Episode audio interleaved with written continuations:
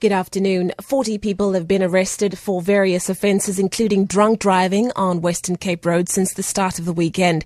Provincial Traffic Chief Kenny Africa says fines to the value of 387,000 rand were also issued. Arrested 28 drunken drivers, and the highest reading recorded was a reading of 1.24 milligrams per 1,000 millilitres, and that was in Vredendal, nearly 5 times over the legal limit. We also arrested 4 speedsters, 2 in Vredenburg in the West Coast, 1 in Beaufort West, and a taxi driver was arrested for doing 137 in the 100 zone in the Lanesburg area.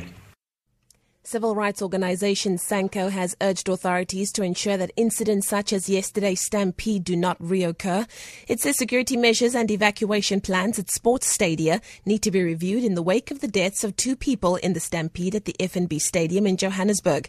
17 people were injured, 1 critically, as they attempted to get into the stadium to watch the Soweto derby between Kaizer Chiefs and Orlando Pirates. SANCO National Chairperson Jabu Matlangu says the authorities should have learnt from previous incidents.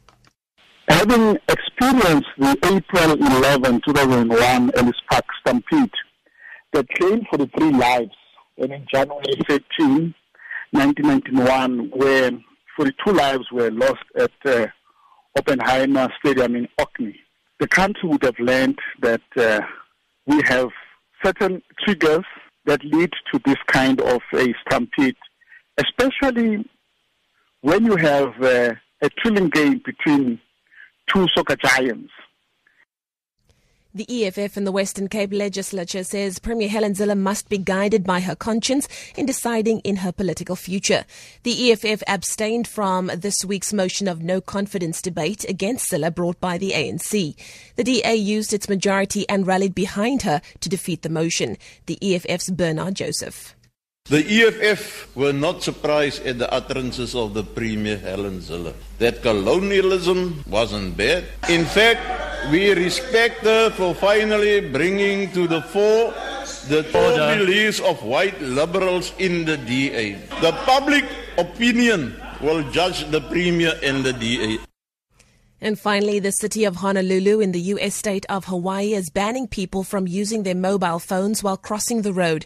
Critics accuse the government of over-regulating, but the mayor of Honolulu, Kirk Caldwell, says people lack common sense. The BBC's Jonathan Savage reports. It's not just annoying, it's a serious public safety risk. That's the reason behind this law, which comes into effect in October. If you send a text message or even look at a digital device while crossing the road, you could face a fine of between $15 and $35. For repeat offenders, the cost will be even higher. It's been signed into law by the mayor of Honolulu and applies in Hawaii's state capital and the entire island, Oahu, that it inhabits. Mayor Caldwell says Honolulu has more pedestrians hit at crossings than any other city in the United States. For Good Hope FM News, I'm Leanne Williams.